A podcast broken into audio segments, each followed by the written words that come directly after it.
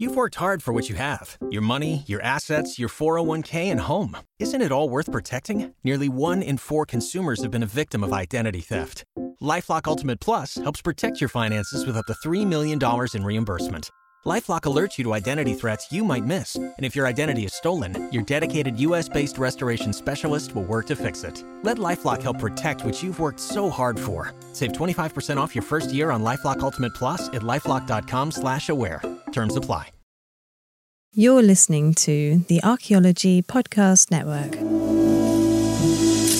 This is the CRM Archaeology Podcast. It's the show where we pull back the veil of cultural resources management archaeology and discuss the issues that everyone is concerned about. Welcome to the podcast.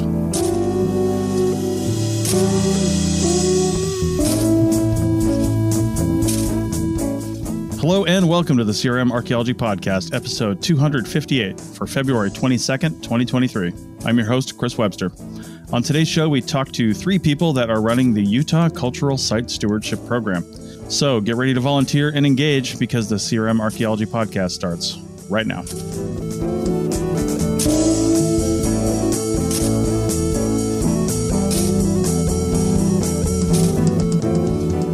Welcome to the show, everyone. Joining me today is Heather in Southern California, Hi, everyone. Bill in Northern California, Hello. and Mayanist Andrew in California. Hey guys, how's it going? All right. And I'm still here in Mexico, sunny Mexico, although it's crazy windy today. I went for a walk on the beach this morning and it was just uh, a little chilly. Had my jacket on and my coffee, but still pretty nice. Wouldn't trade it for, you know, the freezing, crazy cold temperatures that a lot of the country's going through right now.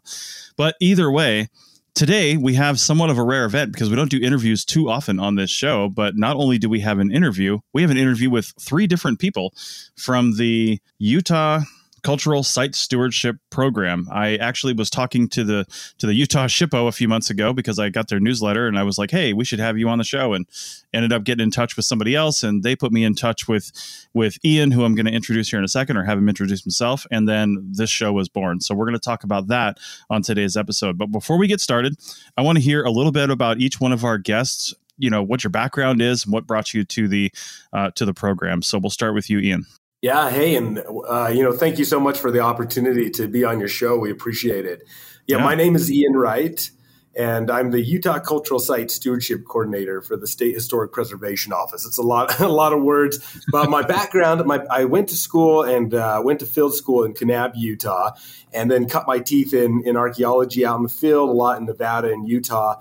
And then I kind of switched gears for a while and went to work in community engagement programming Hmm. around the country, engaging with different communities, getting them involved in education type programs, and then went back into cultural heritage. And I, I have a background and a degree from Southern Utah University in history, where I did my archaeology field school, and then also a master's in cultural heritage management from Johns Hopkins University. So that's a little about me. Awesome. Sounds good. I did a project down in Kanab a long time ago. It was a it was an interesting place. Yeah, it's a So- great town. it is indeed. All right, Lexi, you're next on my list. Why don't we hear a little bit about yourself? Yeah, my name is Lexi Carson, and I am the data and event specialist for the UCSS program. I got my undergrad degree in parks, recreation, and tourism at the University of Utah with an emphasis in cultural and natural resource management. Um, so a little bit different from archaeology, but I started in the state about two years ago working with the Division of Outdoor Recreation. I was an education specialist for them, working with volunteers on trails, service projects, different kinds of events. And putting together a history OHV ride is actually how I got in touch with Ian and familiar with this program. And then that's how I ended up here. So, little bit of a different background, but super fun. Awesome. Well, I heard data and I was like, hmm, you might be a good guest for the Archaeotech podcast because my co-host over there, Paul, loves data and spreadsheets and things like that. So it would be a it would be a great That's interview. that's my whole So- life. Gotta love the spreadsheets. Awesome. Well, we'll we'll put that one on the back burner and uh, might be in contact later. Sweet. Matthew, your turn. Yeah, hi. Thanks for having me. I'm Matthew Podolinsky. I'm the engagement specialist for the UCSS program. just primarily working with the stewards and the volunteers in the program. Just a little bit of my background. I grew up in Montana, got my undergraduate at the University of Montana, Missoula in history. And that really spurred me on to work in a variety of federal government jobs. So I worked for the Bureau of Land Management, the Forest Service, the Bureau of Reclamation, and also the National Park Service in several national parks. Uh, and then I came to Utah and Salt Lake City. I attended the University of Utah and got my master's in also parks, recreation, tourism. So Lexi and I uh, have met each, met each other in school. And my thesis, my research was studying moral and threat appeals on reducing depreciative behavior at rock imagery sites. And so that got me in connection with the SHPO here. And then I got hired on. I've been with the UCSS program for about a year and a half and kind of educating and meeting stewards and talking and teaching about archaeology. Well, that's fantastic. And I got to say, before I turn it over to Ian to tell us exactly what this program is, we talk about on this show a lot and and then over on the Archaeotech show a lot because we talk about a lot of different technologies that are being brought in to be used in archaeology that have been well established in other fields and it really is great having people that are part of the management and running of this program that don't necessarily have a strict archaeological background because we need people that are trained in other things and other fields and other you know outreach type events and things like that in order to to best do the things and eh, that we need to do. And you know I always, we always tell people like stay in your lane do what you're good at right? And if you're not good at it don't try to cram it into your resume. Hire somebody who is good at it. So you know you'll, you'll be way more effective that way. So i definitely appreciate that. Ian why don't you tell us all about what the Utah Cultural Site Stewardship Program actually is and what you guys do. Yeah, no, sounds good. The Utah Cultural Site Stewardship Programs, uh, what it is, is it's a network of volunteers around the state of Utah who donate their time, uh, you know, both mileage and hours to go out and to monitor archaeological and cultural sites for damage, theft, vandalism, looting. It could be environmental, it could be human caused. And what they do is they report any changes that they see on sites back to land managers, and then the land managers determine the appropriate next step for it. And what's pretty cool is Utah has a centralized program, so it's all run out of the State Historic Preservation Office. And we work with every state and federal land managing agency within the state of Utah. Now, each field office, each forest has to give us permission to operate on their land. And then the, the mm-hmm. land managers actually identify which sites are a priority for them to have more eyes on. And the stewards are amazing. They're incredible volunteers. Some of them are professionals working in the field. Some of them are students. Some of them are just people who are interested in it. Some of them are local. Some of them are retired folks and they give so much and their impact is really being felt because you know the program's only about two years old here in utah and already okay. we've seen a tremendous amount from them so how many volunteers do you guys have roughly 329 right now 329. Wow. I mean, Utah, I, I, heard Turkey once described as the world's largest open air museum, and because of all the prehistoric monuments and, and historic monuments and things like that there. But I would have to imagine Utah is up there for, you know, one of the world's biggest and and most densely populated open air like prehistoric cultural environments in the world. I mean, it's just so much there. We worked in Utah, my wife and I did for for a few seasons, and it was just I mean, there's just stuff all over the place. So 329 volunteers sounds like a lot, but you could probably use twice that, right? yeah, yeah. And you know, you, you go through school and you get any archaeology book and you read about Egypt and Utah, you know, because there's just so right. so much here. Yeah, indeed. What's a typical uh, job assignment, I guess, for a volunteer? What's what's a typical thing that they would be asked to do? And you know, are, are they? They're not like camping out on sites and you know with a with a pitchfork saying "Stay off my lawn," right? They're uh, what what are they doing? I'll jump in on that. So stewards are asked to go out to sites three to four times a year. If it's a sensitive site or, you know, a site that's several miles in the backcountry, we may ask them to go once or twice a year. Um, you know, anything to just get them out on the ground. Mm-hmm.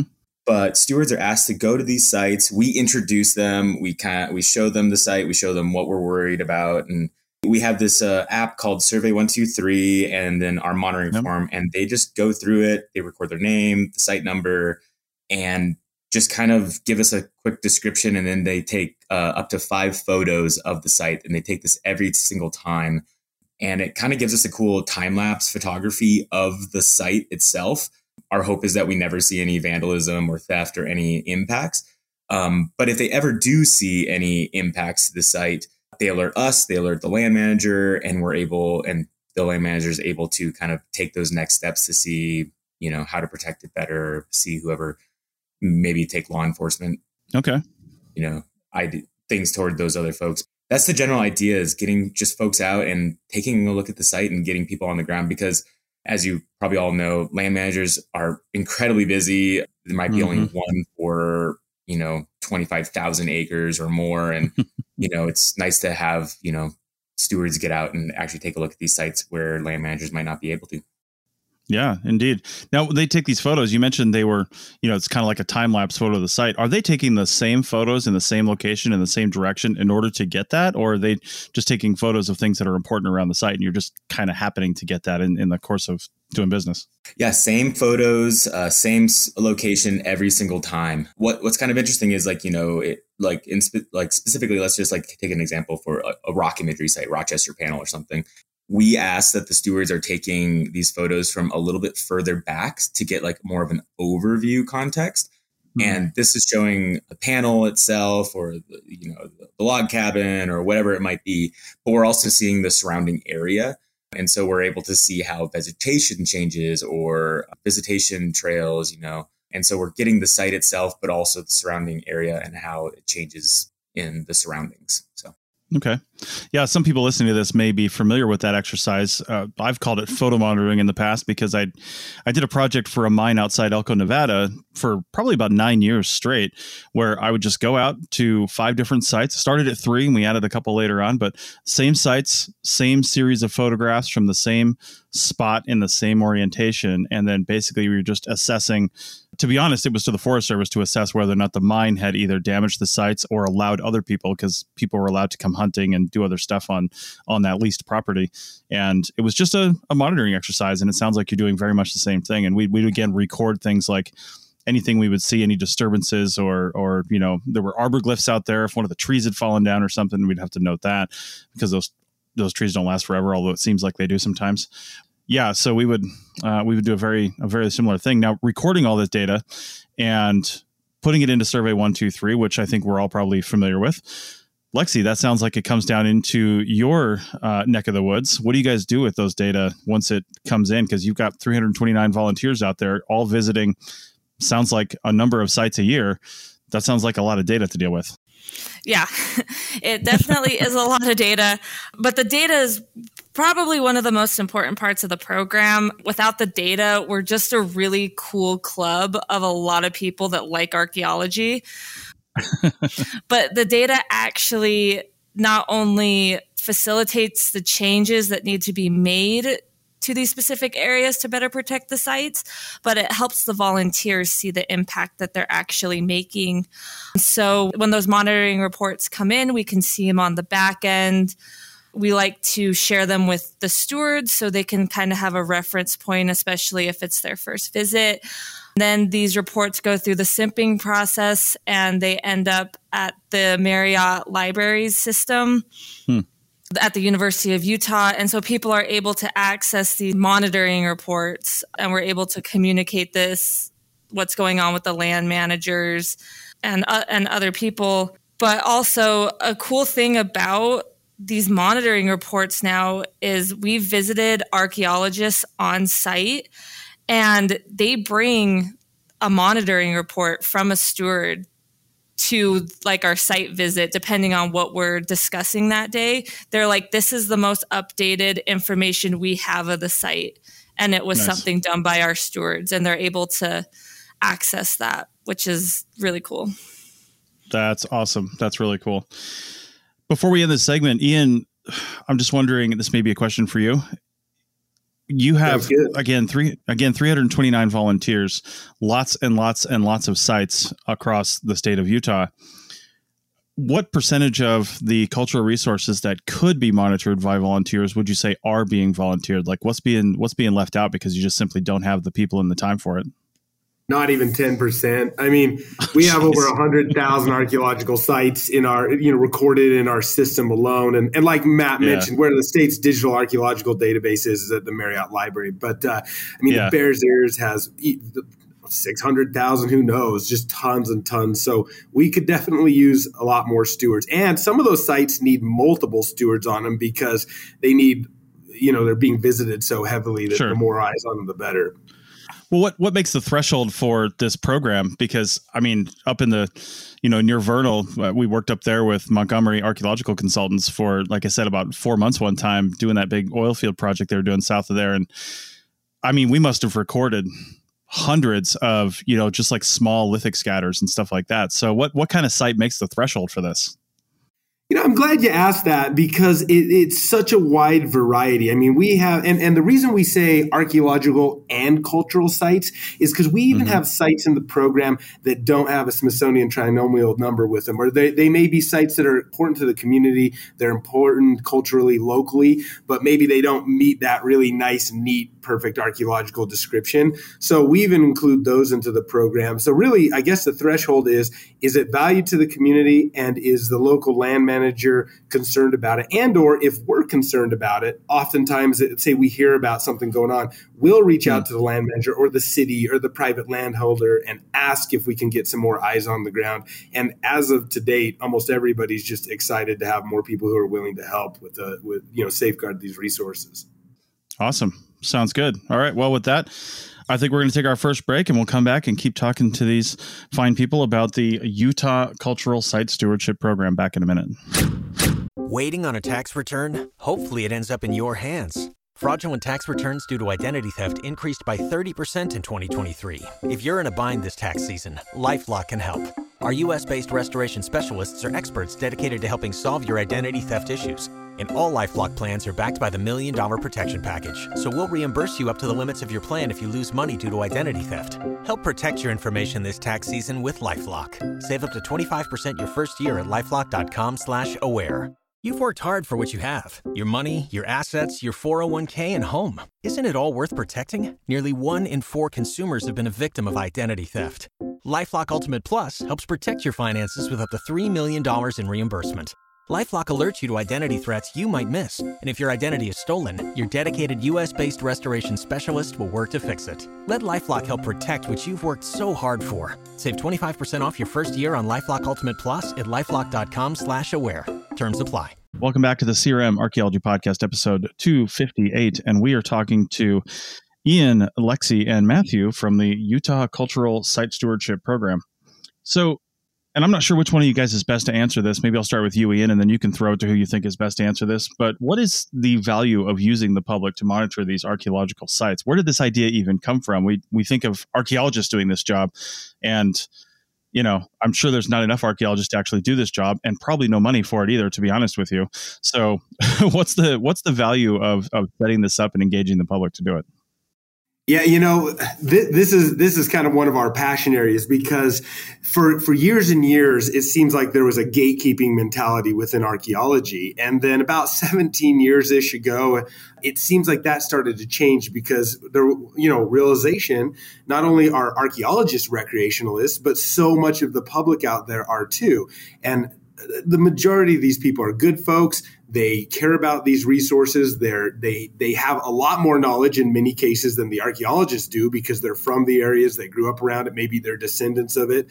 So the idea was, hey, let's enlist those people. Let's get them involved on a kind of more uh, regulated uh, format of helping to monitor these sites. And we might as well capitalize on the fact that they're already out there, enlist them, and help uh, correct maybe to, to, put in some education that they maybe haven't been able to mm. have and it's been it's been super awesome for that regards and and you know really the dirty little secret about stewarding uh, monitoring and and the stewardship programs is that public education is a big part of it because once the public realizes that hey these places aren't abandoned people do care about them they're monitoring them they're they're significant and they're being watched it starts to spread within the communities and it you know it starts to increase the the protection that happens out there in the field and that makes sense and i'm wondering how you find the volunteers for this and then how you vet the volunteers for this how do you keep those you know youtube arrowhead hunters from becoming monitors and just lining their pockets. You know what I mean? How do you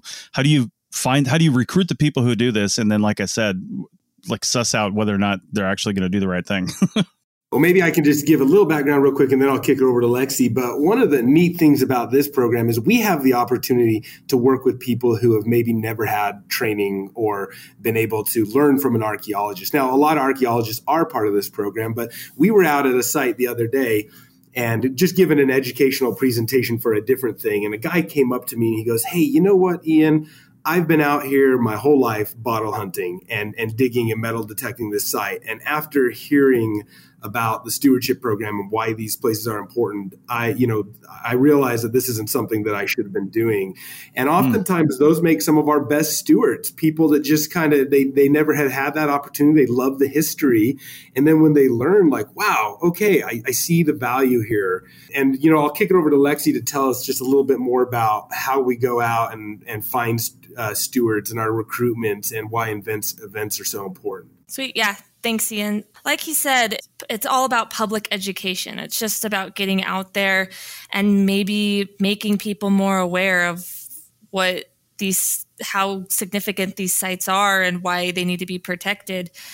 And that's where a lot of our events and presentations come in handy. We will go to different recreation clubs and present to them. We recently did that with a OHV group that's very prominent here in Utah, and we gained some stewards just from that one presentation.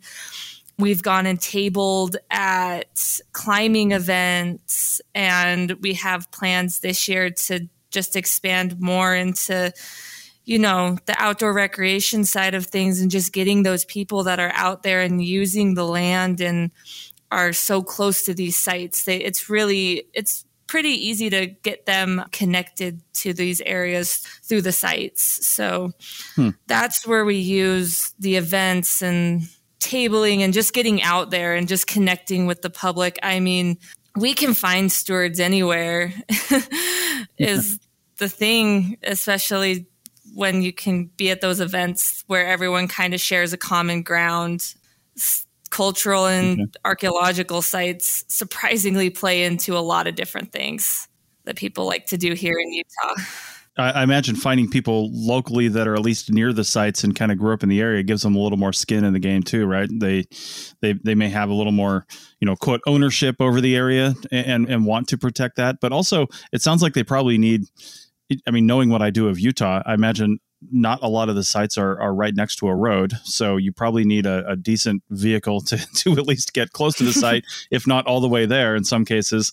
And then the ability to hike out to those sites as well in some cases, I'd imagine. Yeah. So this kind of goes into our training process that we have for our volunteers which is another way that we have a way to like vet the volunteers, screen them, kind of figure out if there's anything sketchy they might do on a site and decide mm-hmm. where they will best fit in. But we do have an ability section on an application that we send after the training. We also discuss this in the training. But we find sites that best fit the people that want to steward them.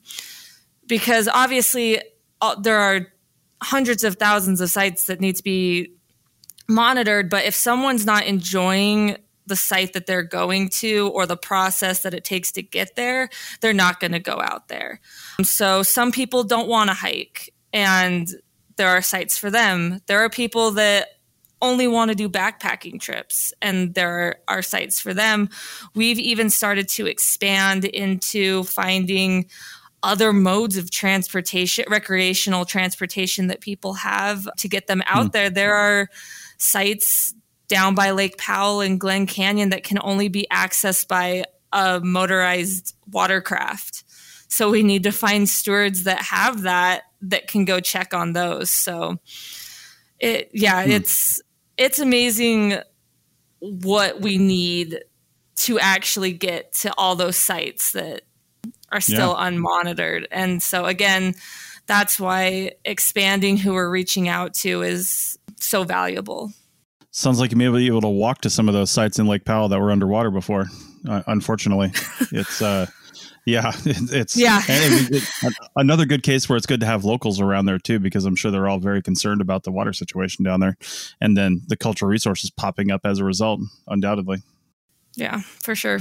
Hey, Chris, you, you asked a yeah. little bit too about our, our vetting process. And I think Matt would be in a real good position to tell you a little bit about how we place sure. stewards and kind of determine where they go and, and watch them for a little while. Okay. Yeah. Yeah.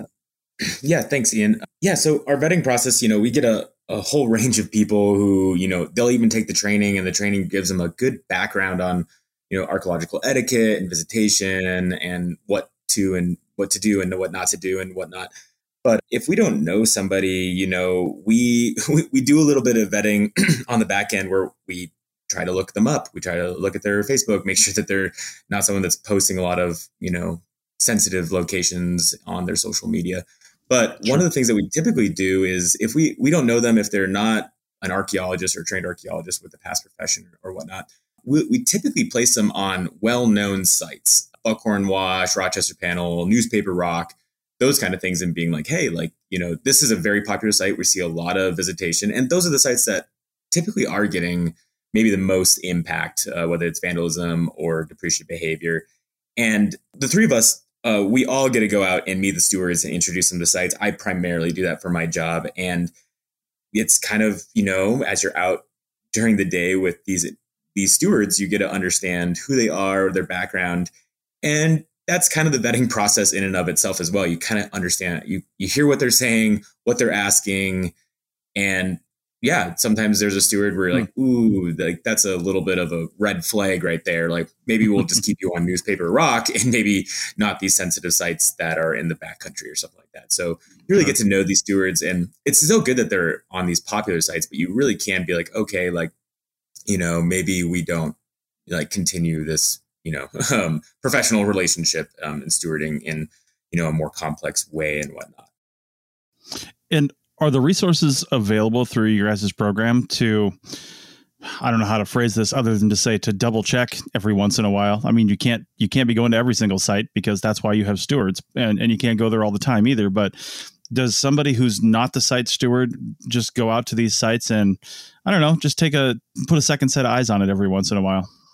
I'll, I'll just speak to that. So like either of the three of us, if they're like, if we're in the area and, you know, we place another steward at another location and we're like, you know, near a site that is known or popular, we might go out and do our own monitoring report. Mm-hmm. You know, we have that capability. And so that, that, that's one way to do that kind of stuff. We also have a, a series of regional coordinators throughout the state of Utah. Uh, Utah's a large state. It's, you know, it takes us six hours to get down to Bears Ears, five hours to Kanab, and that can make it difficult to meet stewards and see certain sites. And those are like, and so we have these regional coordinators that are in the San Juan area or Kanab, and they are really able to help us out placing stewards, but we can always reach out to them and be like, hey, we have a site that the land manager wants to have checked out, and you know, we're busy, we can't get down there, we have something planned.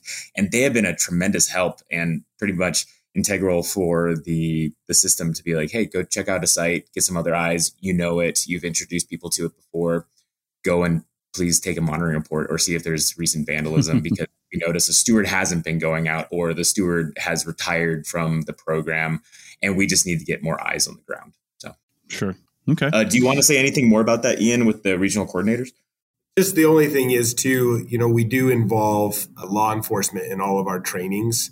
And also, okay. when we place the stewards for the first time, we always try to have the local archaeologist with us so we can build that relationship between them and the stewards. And we don't place any stewards without the permission of the archaeologist. And also, all of our mm. stewards sign confidentiality forms, codes of conduct, assumption of risk. So, you know, there there are there are precautions there as well. Okay. Awesome. And how is this? I mean, you've mentioned a number of people involved with this. How is this program funded? You know, it's such a cool way we've got it funded in Utah. And I'm glad you asked. And what's so neat in, in, our state is we uh, to have a centralized program, meaning that we do the whole state, is really unique because a lot of states they only have maybe one monument has some stewards or one field office has some stewards. This way, uh, in, in Utah, the state legislature passed House Bill 162 that effectively created this position and houses it within the SHPO. And the reason it's mm. in the SHPO is because we have to work with communities anyways. We work within all the communities of Utah with all the land managing agencies, and we're in a really good position to manage this program and work with the folks that need to be involved to make it successful. And so the, our three positions are, are funded by the state of Utah. That being said, our land managing partners contribute funds into the program as well. And then that is then reallocated back into events and whatnot for stewards. Okay. Awesome. And do you formally engage any like your local CRM firms or anything like that? Are they involved in this at all, aside from maybe inviting people out on new sites and things like that? But are they involved in any sort of, I don't know, management or or you know funds or volunteering time or anything like that? Yeah, our, our local archaeology companies have been amazing to work with. In fact, some of them have made it so that their employees can take time off to be stewards for so many oh. hours a month. And, and cool. they've donated their expertise. So some of our, you know, like Matt had mentioned, some of our sites that have specific you know they may be being monitored by law enforcement or they may be need a kind of an expert on them or they may be some sensitivity level there. We will oftentimes engage our stewards who work for the, the archaeology companies around the state to monitor those. And and then also a lot of times we'll go give presentations to those groups so that they are aware of what we're doing out on the land so that if they take on a project they can let us know and then we can oftentimes involve our stewards which is really awesome. Awesome all right. Well, I think we're going to take a break just a little bit early because we've got some questions from our hosts who who I've I haven't intentionally kept silent, but you guys have just been so great answering questions. I want to give them a chance to ask some questions of you guys and, and get what's on their mind out into the open. So we'll do that on the other side of the break. Back in a minute. Spin your passion into a business with Shopify and break sales records with the world's best converting checkout. Let's hear that one more time the world's best converting checkout. Shopify's legendary checkout makes it easier for customers to shop on your website, across social media, and everywhere in between. Now that's music to your ears. Any way you spin it, you can be a smash hit with Shopify. Start your dollar a month trial today at shopify.com slash records. Waiting on a tax return? Hopefully it ends up in your hands Fraudulent tax returns due to identity theft increased by 30% in 2023. If you're in a bind this tax season, LifeLock can help. Our U.S.-based restoration specialists are experts dedicated to helping solve your identity theft issues. And all LifeLock plans are backed by the Million Dollar Protection Package. So we'll reimburse you up to the limits of your plan if you lose money due to identity theft. Help protect your information this tax season with LifeLock. Save up to 25% your first year at LifeLock.com slash aware. Welcome back to the CRM Archaeology Podcast, episode 258. And we're talking about the Utah Cultural Site Stewardship Program. And Heather has a great question that we almost were going to get to in the last segment, but we saved it for this one. So go ahead, Heather. so I'm I'm curious about tribal involvement. I, I think I'll just throw out that question first, and, and then we can take it from there.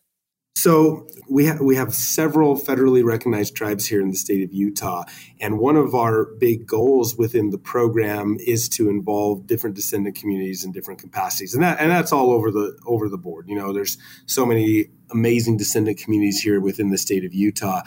And one of the things that we've been trying really hard to do is to work with uh, the local tribes to just open up relationships and develop friendships and and they haven't been you know right along the lines of stewardship traditionally how you, how we may think of it. You know stewardship there's so many different understandings and concepts and ideas around stewardship. So where we try to work really hard is just to be open to the idea that there are so many different approaches to it and that there's no right one right or wrong answer.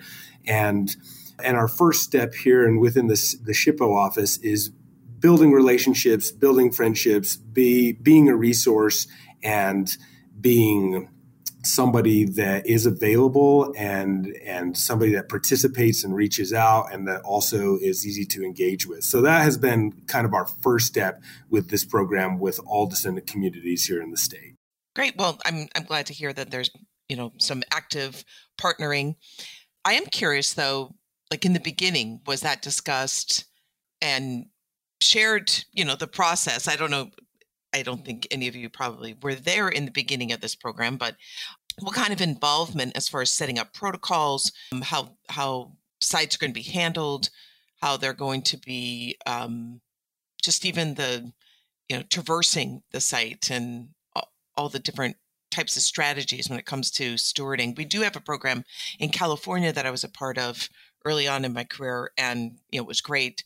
I think at the time it probably could have used a little bit more of that tribal involvement. So I'm I'm curious, and I'm also curious have you had any dissenting voices on it? Um, some tribal members that aren't all that thrilled about the general public being aware of where sites are, and how do you handle that? You know, we we I was here when the programs kicked off, and we've been really lucky because within our department we have the Utah Division of Indian Affairs, and so we've been able to get you know to work with them very closely just to to get some ideas there to also participate in different tribal group meetings and make everyone aware of this program and to ask for feedback. And one of the big goals that we have with the program too you know a lot of times we'll talk about putting people on archaeological sites you know and people will say well what about what about these sensitive sites? Why are you putting people there? And honestly a lot of times our goal is to get people on the the sites that are being impacted. If, it, if it's a sensitive site and it's not being impacted we don't want to put people there to make a, a bigger impact. So we're not actively you know seeking out sites that are in and themselves relatively safe just being being less known now when we do work on these sites, we work closely with the land managers to make sure that we're getting the appropriate people on them, that it is appropriate in the first place to put people on them. And then they're working closely with their tribal connections and they know what is and what isn't okay on those sites. And we take we take their point on that. Oh, well, that's good. That's good to hear. Are, are you folks more focused on the human impact to sites, or do you also look at the natural impact to sites? Because that brings up you know that would be where all sites probably depending on where they are geographically are impacted. So you know with fire floods things like that all of the above. Yeah, any any impact to the sites that that the stewards notice, they'll report. And again, we don't make a call on what ought to be done on that. We simply go out, monitor the sites, report back any damages or changes, and then the land managers will determine the appropriate next step. And that and that that next step may be nothing. And or they may have a plan, you know, and that might come from working with local tribes that, hey, in this area, if something natural happens, let it happen yeah, I'm I'm also going to speak up to that. I just brought up our app right now, and just a couple of things just to let you know, like what people might monitor. And there's some other things out offside this list, but increased foot foot traffic and visitation that way, or vehicle traffic, trash, camping and campfires in the area, wood cutting or vegetation removal, collector piles or museum piles, digging, human remains exposed suspected attempted or known theft of cultural materials, vandalism, graffiti, or other intentional damage, uh, structural damage, natural deterioration, and then, you know, uh, other damage as well. So we got a host of things on the app that like let people go in and, you know, alert us if they see any of these or anything that might be impacting the site. I have a quick question just to follow up on some of that. I'm curious about the app itself. Is that something that you have in house? Is that something that people can download off of Apple, you know, or in between? How, how does that work precisely? Matt, you want to take that one? Yeah. After folks go through the training, it's a three hour training, as we kind of mentioned. And right before we're about to get them out, we kind of we sign them up for Survey One Two Three. So Survey One Two Three, you can get it on any apps App Store, you know, Google Play, uh, Google Play, whatnot. Uh huh.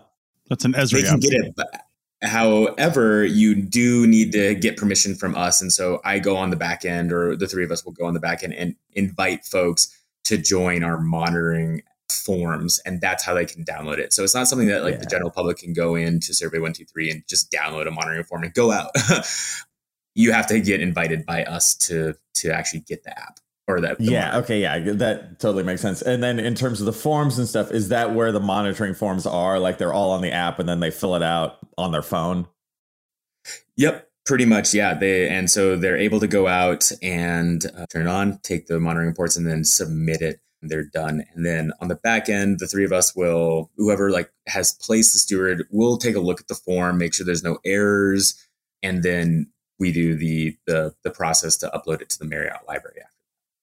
Right, right. Very cool. Are Sounds the- great, man. Yeah, I'm I'm curious just along with that.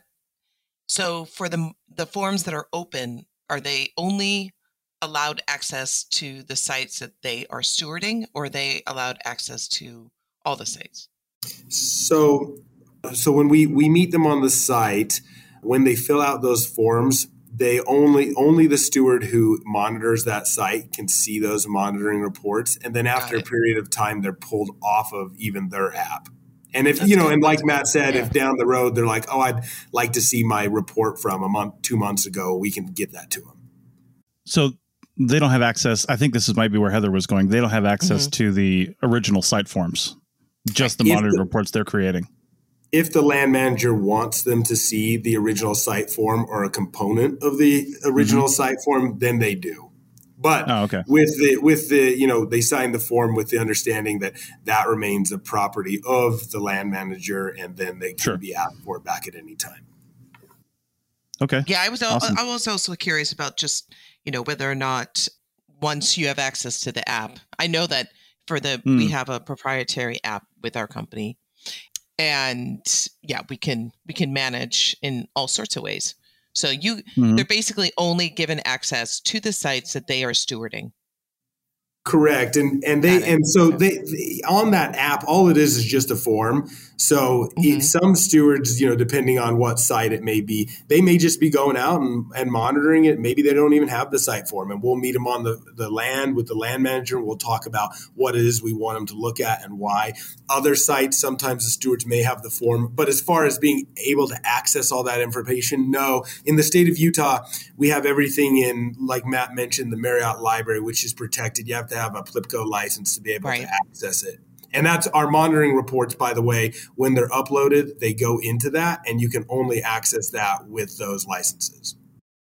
Great. Looks like you guys have put in a lot of protections on there. That's good. Yeah, mm-hmm. we're we're pretty hardcore about it. We we try really, you know, and and we'd rather we'd rather have have those checks in places in place than than not. And it does require a lot of paperwork and a lot of you know logins and whatnot. But we feel that it's worth it. I, I have another question, uh, not related to the monitoring forms. How many archaeologists have been born from this program, or have there any? I'm, you know, it's so it's so cool because we recently just spoke with the anthro- an anthropology class down at Southern Utah University, and we have a really neat regional coordinator position. And, the idea is is to develop kind of like a site ambassador type program down the area for some of the sites that are really impacted, where some of our stewards can go and hand out some educational material.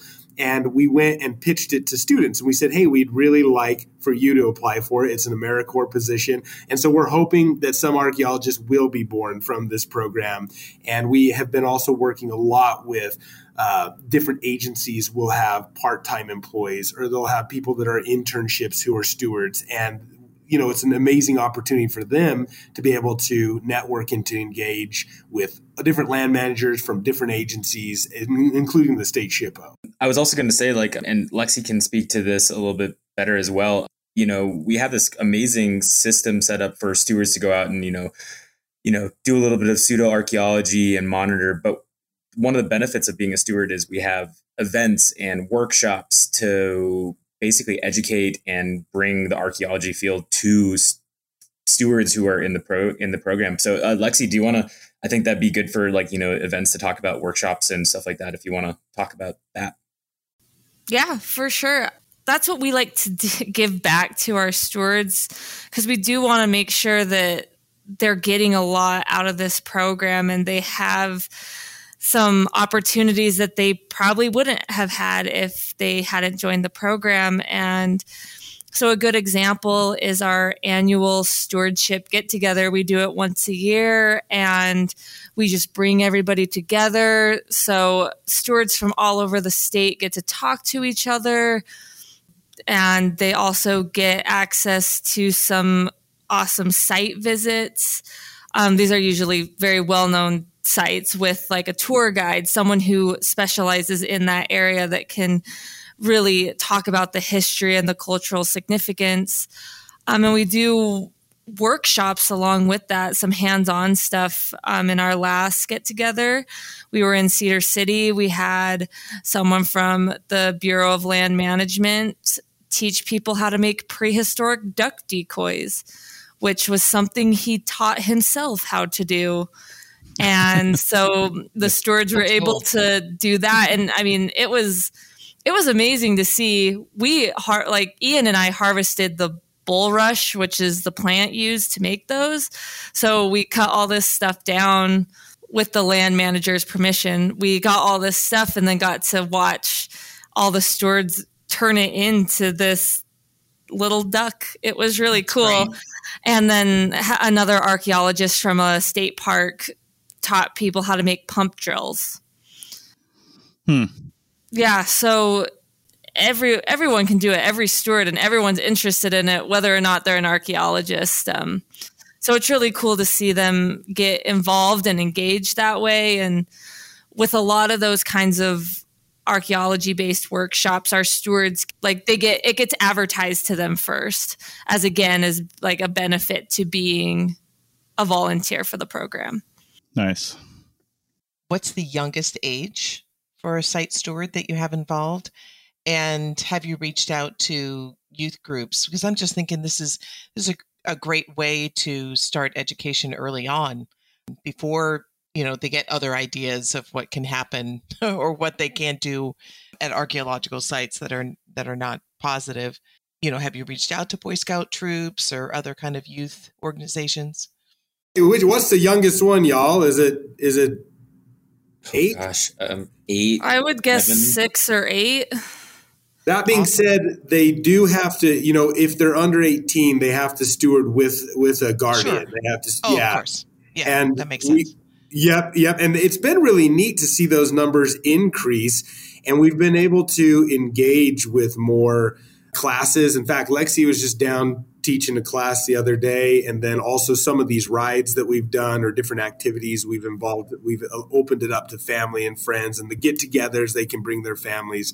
But yes, to answer your question, we do engage with classrooms, we do engage with clubs, and we would like to do more and more of that. And we really welcome people to steward with their families. And we do ask those kids to go through the training as well. Right. Hmm. Awesome. Well, we are just about out of time here, but I just want to ask one last question, and I'll direct this first to you, Ian. What is in the future for the site stewardship program? What's on the roadmap for you guys? Are you are you gaining more volunteers every year than you're losing because i'm sure some people you know get into this and realize oh yeah this isn't for me but then other people probably try to recruit their friends and bring them in so you know where what's in the future for you guys in the near term yeah, you know, one of the things we don't want to do is just to grow for growth's sake. So we sure. are really focusing on the stewards that we have. We have limited the, the, the trainings that we do a little bit more so that when we get those stewards trained, we can make sure to get them out in the field, like Lexi talked about earlier, match them to sites that really are within their abilities and interests also this year we're really focusing on working within some of our rural communities and making sure that we are engaging the people that live there and getting them out on the ground in and around their areas. Then also with different descendant communities and cultural groups within the state of utah trying to work with them to, to get stewards on sites that they have identified as culturally or archaeological significant and building partnerships. So those are those are some of the things that we're working on going into this year. And Matt Lexi, feel free to jump in there if I miss anything. Mostly covered it. Yeah, like continuing to do service projects and you know really make sure that the stewards feel appreciated and that it's it's you know you can do this and just go out to your sites and monitor like three or four or you can potentially meet somebody in the program and get engaged in you know the archaeology of utah yeah, the only thing I would have to add to all of that is just really strengthening our data points and really measuring that impact that stewards are making and seeing the work that does get done because they're out there. Awesome. All right. Well, with that, thank you guys so much for coming on and telling everybody about this program. As archaeologists, you know, some people may be in some areas, they may be working for some companies, like you guys mentioned, and and I think like Heather mentioned, even, you know, giving people time off to maybe do this, and they and they can become aware of it. And we always get asked as archaeologists, you know, oh, how can I do something? Or I always wanted to be an archaeologist. Well, if you happen to be in Utah or any other state or area with a program, maybe look up that program, and you could get your toe in the archaeology world by you know becoming a steward of one of these cultural and uh, historic resources. So, with that, thank you guys so much for coming on, and we will see everybody else in two weeks. Hey, thank you. Thank we you. appreciate it. Thanks so much. That's it for another episode of the CRM Archaeology Podcast. Links to some of the items mentioned on the show are in the show notes for this podcast, which can be found at www.archpodnet.com slash crmarchpodcast. Please comment and share anywhere you see the show. If you'd like us to answer a question on a future episode, email us. Use the contact form on the website or just email chris at archaeologypodcastnetwork.com. Support the show and the network at archpodnet.com slash members. Get some swag and extra content while you're there. Send us show suggestions and interview suggestions. We want this to be a resource for field technicians everywhere, and we want to know what you want to know about. Thanks to everyone for joining me this week. Thanks also to the listeners for tuning in, and we'll see you in the field. Goodbye. Take it easy. Bye, guys.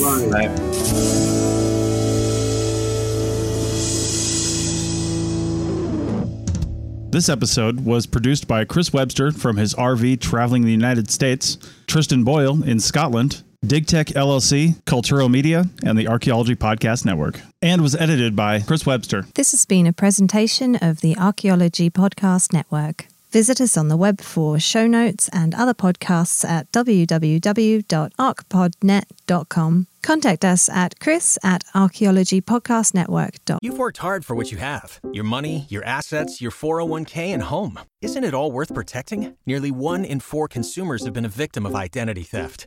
Lifelock Ultimate Plus helps protect your finances with up to $3 million in reimbursement.